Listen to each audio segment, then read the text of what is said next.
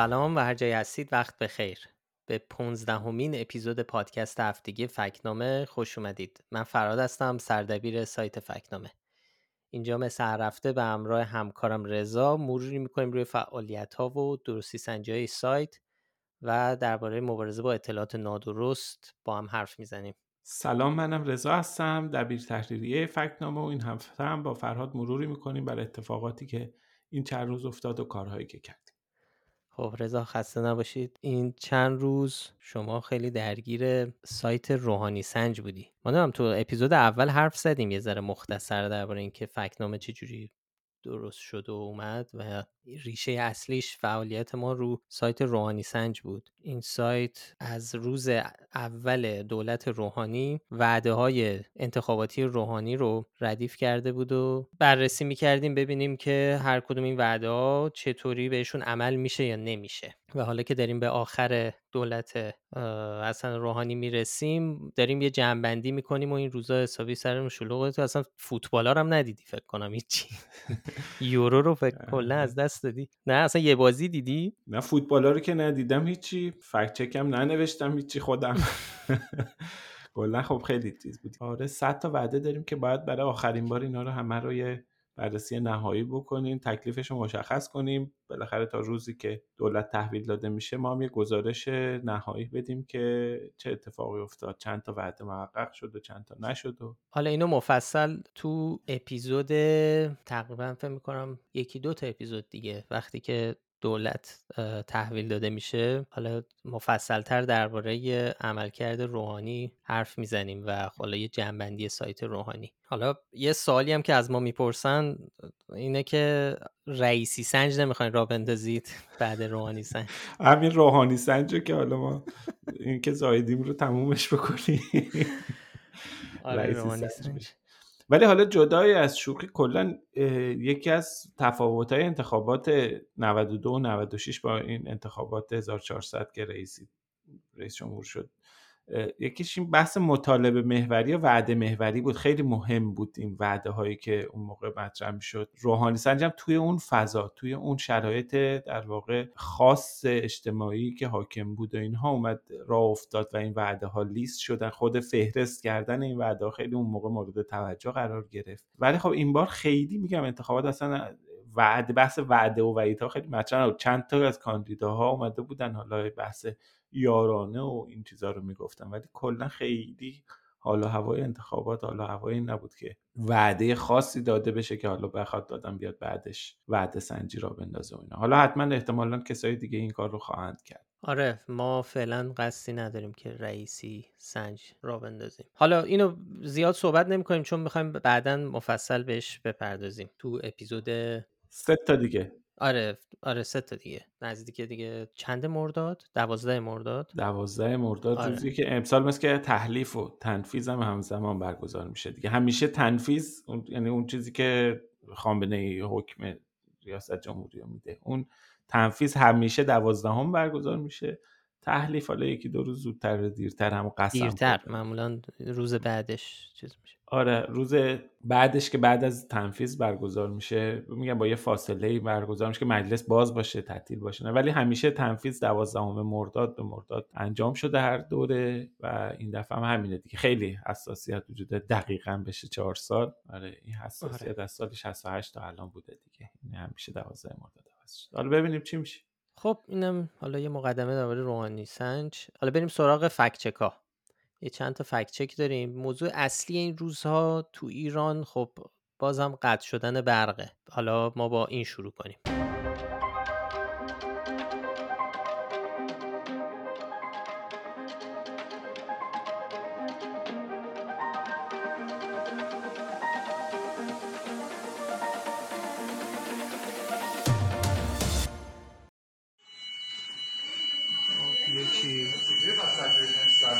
دو تا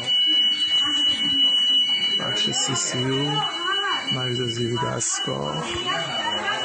مریض دارن expire میشن. برق اضطراری نمیاد تو هر بخش آمبو. آمبو یه دونه است. و ما هیچ کاری نمی‌تونیم بکنیم. مریض داره expire میشه. همه خاموش. همه دارن expire میشه رضا ما حدودا یه ماه پیش یه fact check داشتیم درباره قطعی برق. تو اون fact check به این سوال پاسخ دادیم که آیا ایران داره برق رایگان به سوریه و عراق میفرسته و اینکه اون قطعی برقی که حالا میگم اون تو خرداد ما اینو نوشتیم خرداد اوایل خورداد که همچی چیزی مطرح شد سر قطعی های برق و اینکه قطعی برق به خاطر این صادرات رایگان به سوریه و عراق یا نه؟ ولی خب این ماجرای قطعی همچنان ادامه داره و حالا بیا به نظر یه ذره صحبت کنیم. کلا ما درباره این موضوع چیا می‌دونیم چیا نمی‌دونیم؟ علت این قطعی برق چی می‌تونه باشه و چی راسته چی دروغه؟ ببین تا الان ما دو تا فکت چک تا حالا درباره مرتبط با قطعی برق منتشر کردیم. یه بار این بحثی که یاسر جبرائیلی و رائفی پور و اینا راه انداختن که قطعی برق به خاطر پیوستن ایران به کنوانسیون پاریس هستش به توافق پاریس برای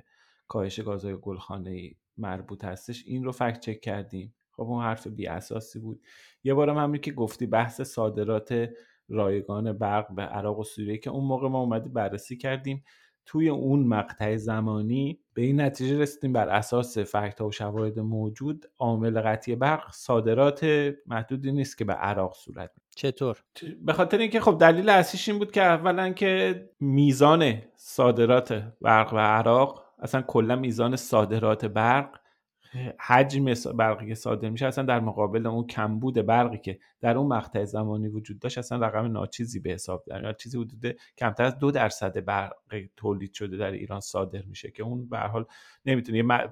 حجم مصرف و افزایش مصرف در اون موقع زمانی اصلا متفاوت بود. توی اون مقطع زمانی یک وضعیت خاص آب و هوایی به وجود اومده بود.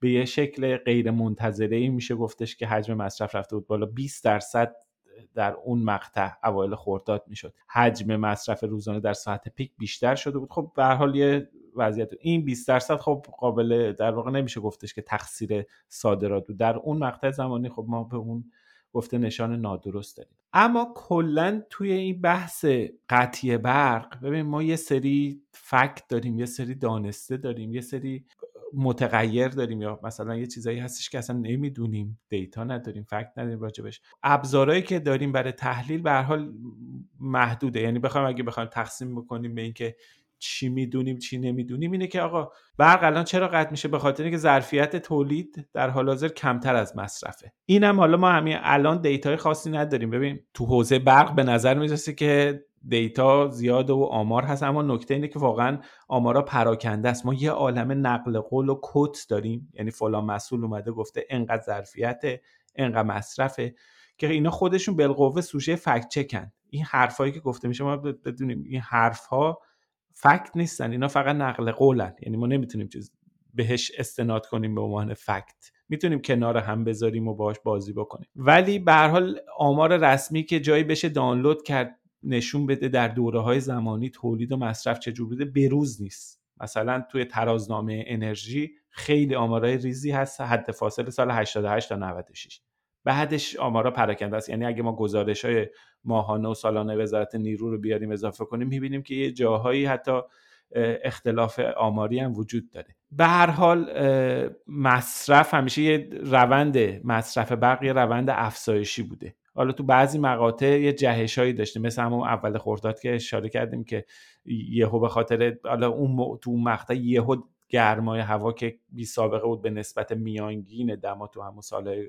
قبلش خب اون مقطع یه ولی الان ما نمی‌دونیم که آیا این میزان کلی مصرف تو این مقطع تو همین الان که هستیم چقدر به نسبت سال گذشته چقدر بوده؟ چقدر فرق کرده؟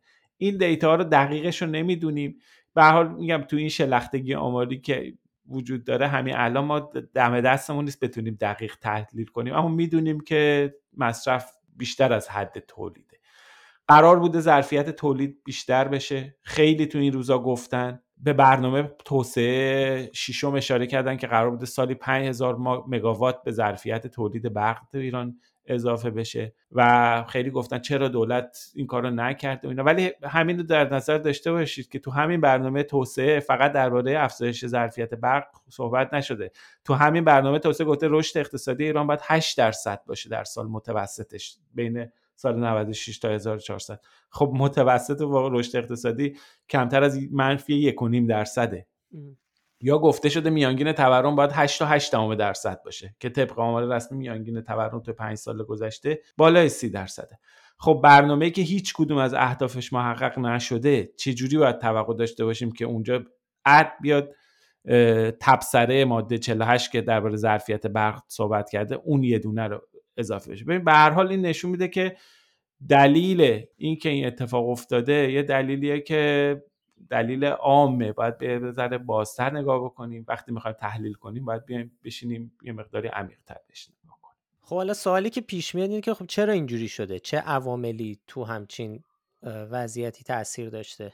چون حرف زیاده دیگه تحلیلا و اینا زیاده هر کی یه چیزی میگه حرف از استخراج رمز ارزه حرف از تغییرات اقلیمیه یه عده میگن نمی‌دونم بیکفایتی جمهوری اسلامی یعنی حالا کدوم از این عوامل مهمترین نقش دارن؟ نکته اینه این سیستم کار نمی‌کنه دیگه. این یه چیزی که قطعی بخوام بگیم اینه. ببین ما یه سری متغیر داریم تو بخش تولید برق یه سری متغیر داریم تو بخش مصرف برق. تو بخش مصرف مثلا همین استخراج رمزارزها تغییرات اقلیمی یا اصلا بحث اطلاف انرژی تو شبکه انتقال و توزیع اینا همشون متغیرن اینا همشون اثر دارن. چیزایی که می‌تونن میزان مصرف رو ببرد بالا ببرن بیارن پایین. اینا همه متغیراییه که ولی اینکه ما بدونیم سهم هر کدوم از اینا چقدر بوده سخته. حالا در مورد اطلاف انرژی می‌دونیم.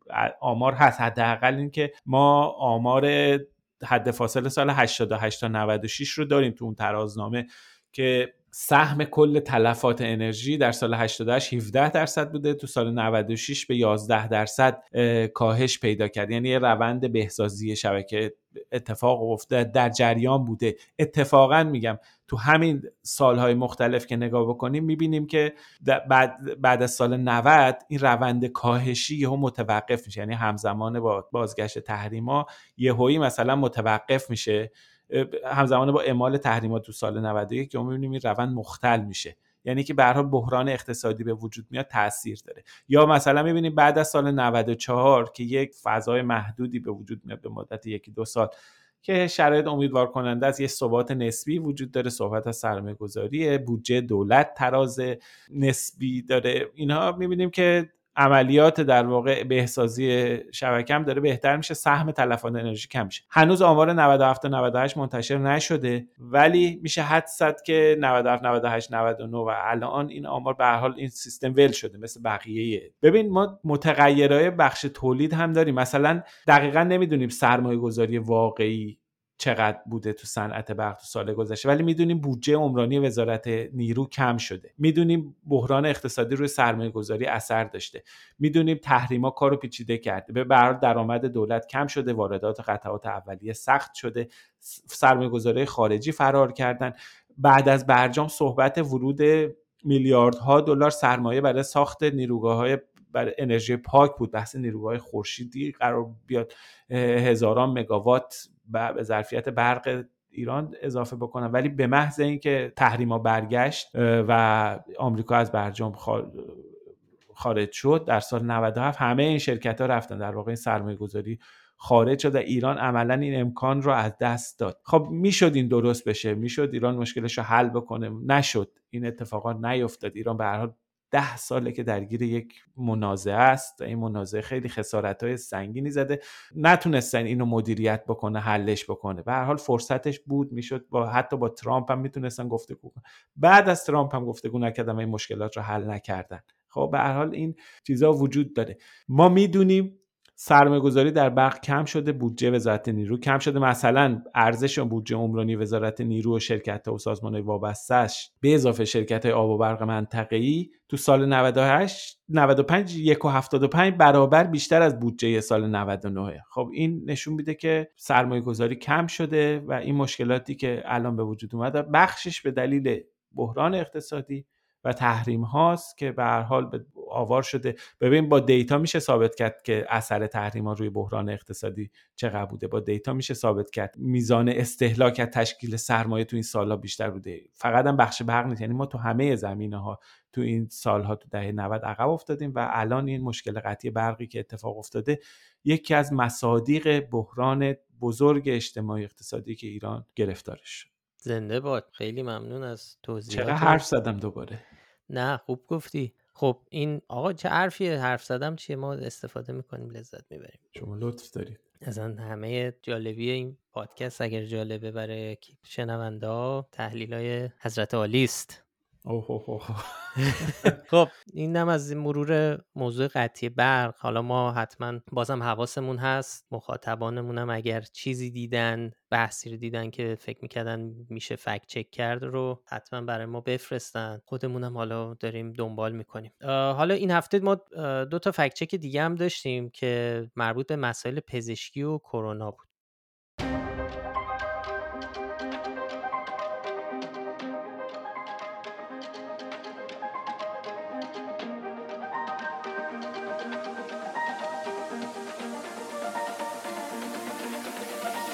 ما اصلا هر هفته از تصنیم یه چیزی نداشته باشیم مثل اینکه کارمون را نمیفته این هفتم یه گزارشی منتشر کرده خبرگزاری تصنیم که توجه ما رو جلب کرد. نوشته با این عنوان که سهیونیست ها از طریق تولید و توزیع داروهای ضد بارداری در ایران در پی عقیم سازی ایرانیان هستند. اطلاعات نادرست و اینا خب تو رسانه های ایران کم نیست دیگه. رسانه های اصلی منظورم خبرگزاری های مهم و اینا. تصنیم ولی اصلا تو یک لول دیگه داره کار می‌کنه. مخصوصا تو یه حوزه های خاصی یه صفحه چیز داره مال پزشکی سنتی و اینا داره. تو اون تو این زمینه ها تو بحث. جمعیت تو بحث پزشکی سنتی. نه تو خیلی چیزا. اصلا مثلا یک چیزایی منتشر میشه. ببین آدم از یه سری سایت های خبری خب حالا میگه سایت های خبری هم دریوری منتشر می‌کنن. حالا تصنیم ما نمیگیم مثلا دیگه تصنیم حالا چیز نیست. علیه السلام. علیه رویترز نیست که حالا ولی ولی به هر حال جز خبرگزاری اصلی و رسمیه دیگه؟ یعنی در کنار ایرنا ایسنا فارس مهر ایناست. ولی اصلا تو یک سطح دیگه ای چجوری کلمه درستش چیه؟ چرندیات منتشر می‌کنه. حالا بریم حالا سر این مثل نمونهش مثل اینه که خب آره. آخه به من نمی‌دونم. حالا ما بهش نشان شاخدار دادیم طبعا. چون چند تا حرف بی اساس و نادرست داشت. آره گفته بودن یه شرکتی تو ایران داره قرص ضد بارداری تولید می‌کنه که این کار در واقع برنامه عقیم سازی اسرائیلیا رو داره تو ایران پیاده می‌کنه. کلا خیلی این نگرانی از عقیم شدن و اینا خیلی چیز داره دیگه. تئوری توطئه وجود داره همه اومدن که عقیم بکنن فقط هم ایرانی ها رو عقیم بکنن. واقعا اینجوری فکر عجیبه. این همه داره قرص بارداری تولید میشه تو همه جای دنیا داره مصرف میشه چیز میشه ولی خب این توته است سر عقیم کردن ایرانی. ببین خب این همون تفکریه که امثال آقای کرمی هم می‌گفتن سر کرونا دیگه که این ویروس ویروسیه که اصلا درست شده برای آسیب زدن به ایرانیا یعنی یه خودمرکز بینی به خصوصی ریشه این حرف هاست.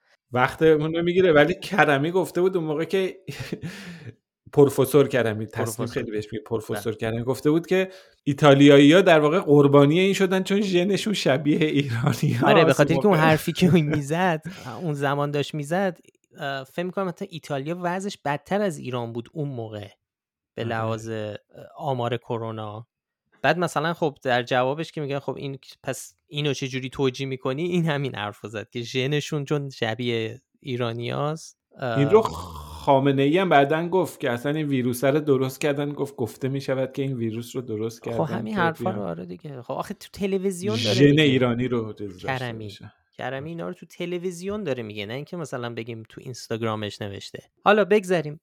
تصنیمم حالا تو این ویدیویی که یه ویدیویی که مربوط به این مطلبه تصویر یه قرص ضد بارداری گذاشته که مال شرکت آتی فارمد تو ایران. حالا اگه بری سراغش این آتی فارمد می‌بینی که آره این قرص که اسمش دروس بلاس تحت لیسانس یه شرکت اسپانیاییه که حالا اون شرکت اسپانیایی هم وقتی بررسیش می‌کنی خودش جزو یه مجموعه دارویی بزرگتریه که مؤسسش یه آقای آرژانتینی به اسم هوگو سیگمن که خب یهودی تباره.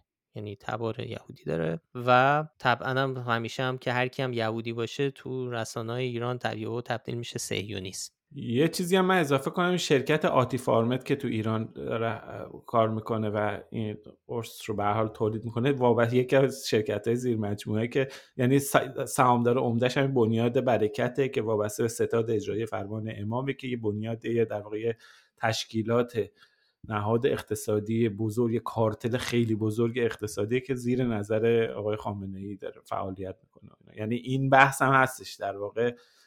یه جوری برای تصنیم که حالا خواهد یه جور توف سربالا هم هست این مطلب. یعنی اینکه داره یه شرکت زیر نظر رهبری با واسطه داره یه قرصی رو وارد می‌کنه که توی گیومه داره توسط سهیونیستا تولید میشه که بیان عقیم با واسطه آره. آره. این نکته. اصلا کلا معلوم نیست این فرضیه که قرص ضد بارداری آدم ها عقیم می‌کنه کجا؟ یعنی یه بخشی از این ادعای نادرستی که تو این مطلب مطرح شده اینه که این قرص ضد بارداری آدم عقب عقیم می‌کنه که کلا خب سندی در تایید این ادعا وجود نداره دیگه. به هر حال قرص ضد بارداری کارش اینه که جلوگیری بکنه از بارداری تو اون مقطع نه که کلا بیاد عقیم بکنه. اون یه چیز دیگه است. اون یه کار دیگه ای می‌کنن برای اینکه میگن کلا ضد بارداریه. یعنی اصلا بارداری رو کنسل می‌کنه. نه توی حالا میگم توی ما... چیز موقت دیگه این که آره می‌دونم میگم یعنی همچی تصوریه انگار. کلا حالا واقعا میگم ادعای عجیب غریبیه. اینو یه نماینده مجلس هم توی همین به تصمیم یه چنین چیزی رو مطرح می‌کنه. این گزارش اشاره شده یه عضو کمیسیون فرهنگی واقعا توی چنین تصوراتی دارن. فکر می‌کنن قرص ضد بارداری آدما رو عقیم می‌کنه. یا باید توضیح داده بشه فرق عقیم بودن با فرق جلوگیری از بارداری. اینا بحثای متفاوتی. ضمن اینکه بابا این قرص داره. این چیزی که دارن میگن که توسط لیبا لیسانس این گروه دارویی که مال آقای سیگمن هستش داره تولید میشه در بسیاری از کشورهای دنیا داره مصرف میشه و در واقع بیشتر داروها و محصولاتش اتفاقا خیلی حجم زیادیش توی خود اروپا و آمریکا داره فروخته میشه. خب اگه قرار باشه به توته عقیم سازی باشه خب دارن جاهای دیگه هم عقیم می‌کنه. پس یعنی بحث تو تئوری توته که داره تصمیم مطرح کنه کلا بی اساسه یعنی از هر طرفش که بگیری میلنگه.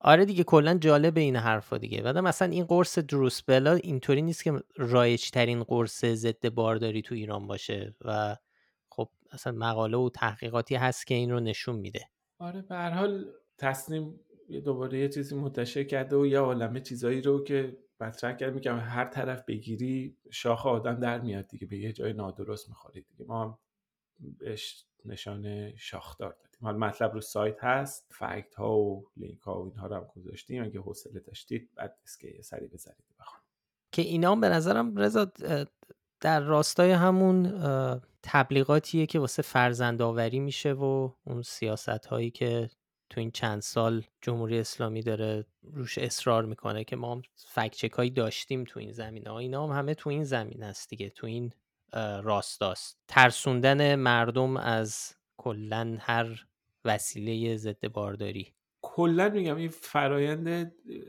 حجم اطلاعات نورست که تا اونجایی که ما دیدیم و بررسی کردیم لایه لایه هم هست. تو لایه های مختلف اطلاعات نادرست درباره بحث جمعیت بحث بچه داری. یه جایی دیگه از یه جایی به بعد وصل میشه به تئوری توطعه مثل همین نمونهشو که اینجا دیدیم.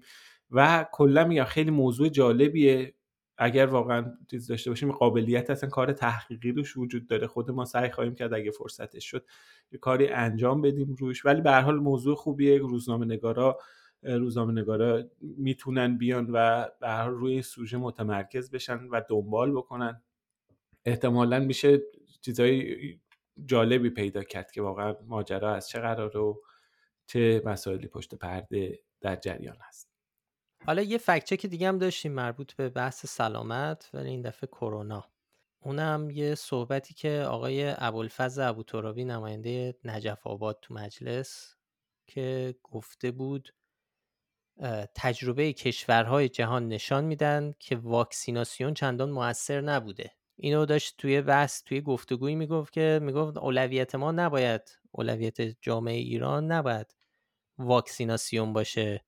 چون جواب نداده تجربه کشور جهان. خب این که این حرف شاخداریه واقعا یعنی حیرت آوره که بعد از تزریق بیشتر از سه میلیارد دوز واکسن کرونا تو جهان و این همه نتایجی که به دست اومده کسی بیاد همچین حرفی بزنه. مثلا نمونهش حالا حرف فوتبال هم زدیم. الان بازی ها رو ببینین تو ومبلی. اینا همه نتیجه واکسیناسیونه. به صورت جادویی که یهو غیب نشده. یا مثلا شرایط چیز بشه.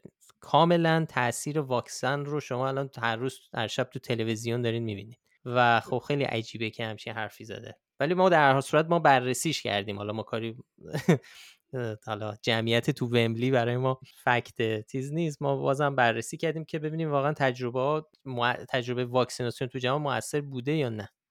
ببین ما به یه مقاله توی مجله معتبر نیچر استناد کردیم که یکی از صدها مقاله که درباره تاثیر واکسیناسیون نوشته شده و نشون میده واکسیناسیون در عمل چه تأثیری گذاشته و در کشورهای مختلف چقدر از مرگ افراد جلوگیری کرده و آمار ابتلا رو چقدر پایین آورده اونها آره به غیر از اون اصلا گزارش های رسمی هم از انگلیس و آمریکا نشون میده که واکسیناسیون واقعا تاثیر داشته.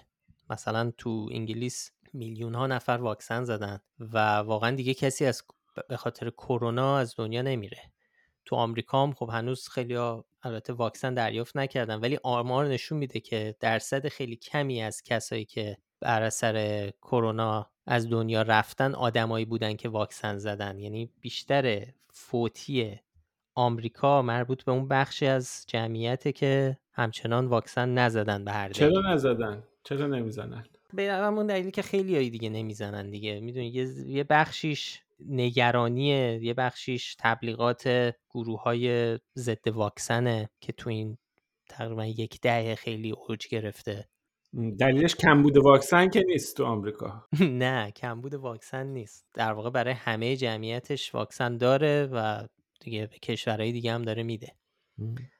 نه خب دلیلش یه سری این چیزاست که حالا اونم به بحثیه که بعدا میشه دربارش حرف زد. اصلا این موج اطلاعات غلط و حالا خیلیش تئوری توته هایی که علیه واکسن هست که بعدا میشه وارد صحبت کرد. به مشخصه که واکسن چقدر موثره. بله متاسفانه واکسن به صورت 100 درصد نمی‌تونه جلوی ابتلا رو و حتی مرگ رو بگیره. از ابتدا هم تو آزمایش مشخص بود. ولی واقعیت اینه که تعداد زیادی گزارش و پژوهش علمی هست که روش کار شده بررسی شده که نشون میده بر واکسیناسیون چقدر موثره. همین اینکه کشورها هم دارن برمیگردن کشورهایی که آمار واکسیناسیون بالا دارن بخش زیادی از جمعیتشون رو واکسن زدن بهشون. الان دارن برمیگردن به شرایط عادی خودش یه نشونه است. اینم میگم تا بحثی هستش که اطلاعاتی هستش که تا الانه. ما نمی‌دونیم تو آینده چه اتفاقی بیفته ما که به حال کسی نمی‌دونه. این بحث باز بودن این ماجرا هم هست. ممکنه سویه های جهش یافته بیان دوباره مشکل ایجاد میگم قطعیتی وجود نداره. ولی چیزی که تا الان هست ما داریم درباره تجربه علمی صحبت می‌کنیم که الان در دسته نشون میده که واکسن کرونا موثر بوده و مشکل ابتلا به کرونا و مرگومیر و اثر کرونا رو تو خیلی از جاهای دنیا حل کرد. و حالا اینم بگیم که آقای ابوالفضل ابو تراوی که این حرفو زده و خب نشان شاخدارم گرفت این سومین گفته ای ازش که ما داریم فکت چک می‌کنیم تو فکت نامه فکر می‌کنم یک نفر دیگه هست که هرچی ازش فکت چک کردیم شاخدار باشه. چون این سه, سه تا شاخ سه تا فکت چک کردیم از آقای ابوترابی و هر سه تا شاخ داره اون یکی فکر می‌کنم یه دونه سردار سلامیه. سردار سلامی. سلامی حسین سلامی هم الان آ... چرا سه تا فکت چک کردیم از سلامی هم سه تا شاخدار دادیم.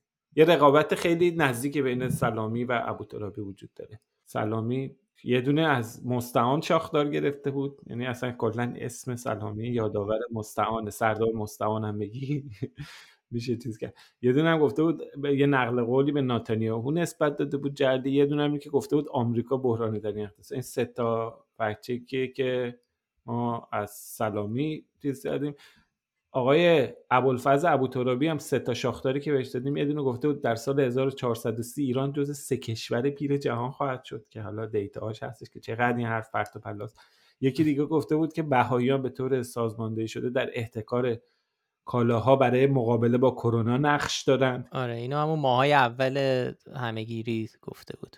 آره 23 تاریخ مقاله‌مون 23 اسفند 98 یک کم که همین که گفته واکسیناسیون هیچ اثری نداره و اینها. بالاخره یه رقابت نزدیکی وجود داره برای گرفتن شاخدار بین ابوترابی و سردار سلامی. آره هر دوشون سه تا فکت چک دارن و سه تا هم شاخدار. حالا واقعا امیدواریم به جای شنیدن اینجور حرفها حالا خبر واکسیناسیون گسترده و عمومی تو ایران رو بشنویم و مردم ایران هم مثل خیلی کشورهای دنیا واکسینه بشن و برگردن به زندگی عادی. خب اینم از پادکست شماره 15 هم. خیلی ممنون که این پادکست رو میشنوین. خوشحال میشیم این پادکست رو به بقیه معرفی کنین. این بزرگترین کمکیه که می‌تونید به ما بکنید. البته بعد از پیشنهاد فکچک برای پیدا کردن ما کافی اسم فکنامه رو به فارسی و انگلیسی تو اپ های پادکست جستجو کنید. ما هر هفته لینک همه مطالبی رو که بهشون اشاره کردیم رو تو بخش توضیحات پادکست می‌ذاریم که بتونید بهش مراجعه کنید. و ببینید. تهیه کننده این پادکست افشین صدریه و مدیر هنریش آریا کیان. آدرس سایت ما هم فکنامه دات کامه. وقتتون بخیر رو تا هفته دیگه خداحافظ. مراقب خودتون باشید خداحافظ.